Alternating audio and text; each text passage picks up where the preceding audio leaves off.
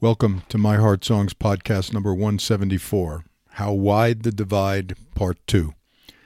At the moment, there are more than half a million acres burning in New Mexico after years of severe drought. The Forest Service just admitted that the Calf Canyon part of the fire was started by a pile of debris they had burned in January, which survived three snowstorms and still had enough heat to spread in April with the severe winds and dryness we had.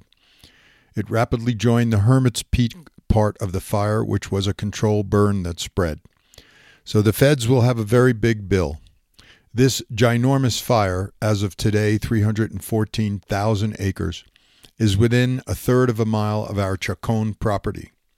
At this point, almost three thousand firefighters plus multiple aircraft are engaged in trying to get it contained after a long seven weeks of hardship for many who completely lost homes and small ranches that were in their family for generations. With its meandering, there are six hundred thirty-four miles of fire perimeter, making it the largest fire in New Mexico history.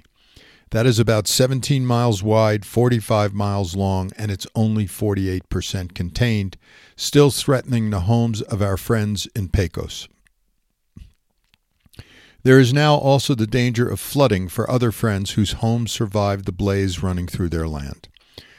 We found out from the caretaker for a large house and five thousand acre parcel at the top of our canyon that the fire burned over the ridge just above our property line. There are apparently still crews working out there along our canyon road, cleaning up debris and trimming trees in case they have to use the road to bring in more equipment. Lewis Carroll, in the eighteen seventy-one novel Through the Looking Glass, coined the descriptor slithy, lithe and slimy, calling the word a portmanteau, a French noun for a large suitcase that opens into two halves, with two meanings packed up into one word. Our current lexicon contains many such portmanteaux, blending two words to create something new: smog, smoke and fog, brunch, breakfast and lunch, mockumentary, mock and documentary, bromance, brother and romance, even shopaholic, shop and alcoholic. So I propose one called ostraclimates. You know, those folks who, like the famous Big Bird, have their heads in the sand concerning the present reality of the in-our-face, here-and-now climate change. Ostriches evacuate shallow holes in sand to create nests for their eggs.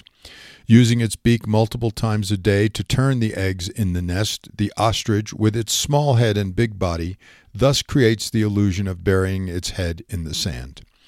The ostraclimate will similarly move information around multiple times, never looking about its immediate environs to see what is actually unfolding before its very eyes. In short, a very heavy dose of denial, which successfully blocks out reams of scientific data, preventing even the simplest of climate change notions from penetrating their thick skulls. We might label them climate deniers, but ostraclimates has a more creative ring, don't you think? Trying to get someone to change their mind about anything important can be frustrating and often just pushes them to shut down and harden their beliefs. I'm convinced it's better to not even have changing their mind as my agenda, rather just an inquiry into their perceptions. Relationship is key here. Scientific diatribes and the loud voices of media pundits and the vast web of internet info may do nothing to create a shift for them, but my sincere, curious wondering about their thoughts just might get them to question their own perceptions. Asking lots of questions and actively listening are more likely to create change than lecturing and judging. Finding points of connection, shared experience, and common perspectives validate their sense of safety and create more willingness to actually have an open discussion rather than an alienating argument. We're all concerned about extreme weather events, wanting to leave our children a beautiful, healthy planet, and so on. Facts are important, but as Mark Twain once quipped, get your facts first, then you can distort them as you please. A simple question I've found useful is, what evidence might change your mind about whatever it is? I make it personal with meaningful stories about my own concerns and hopefully realize this is not the last time we'll talk about it, especially if I am willing to back off if things get heated when facts and counterfacts start doing a discordant tango. That's when expressing that I care about them and their concerns becomes paramount. All those Save the Planet signs, and especially the energy of young people engaged in this issue, are inspiring. But the reality is that the planet would be fine without us. It's the humans that need the saving energy. I've often said that the human species is in its adolescence, full of both creative and destructive potential.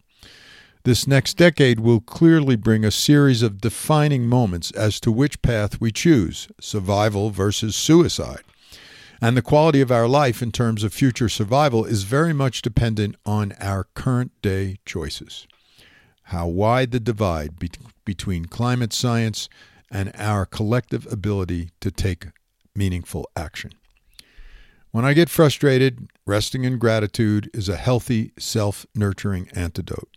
Grateful for the presence of food in abundance, absence of bombs dropping around me, presence of people I love, absence of hate in my daily doings, presence of creative choices each day, absence of too many laws and regs that impact my freedom. When ostriches sense danger, they run, capable of sprinting at over forty miles an hour for up to half an hour with those long, powerful lower limbs.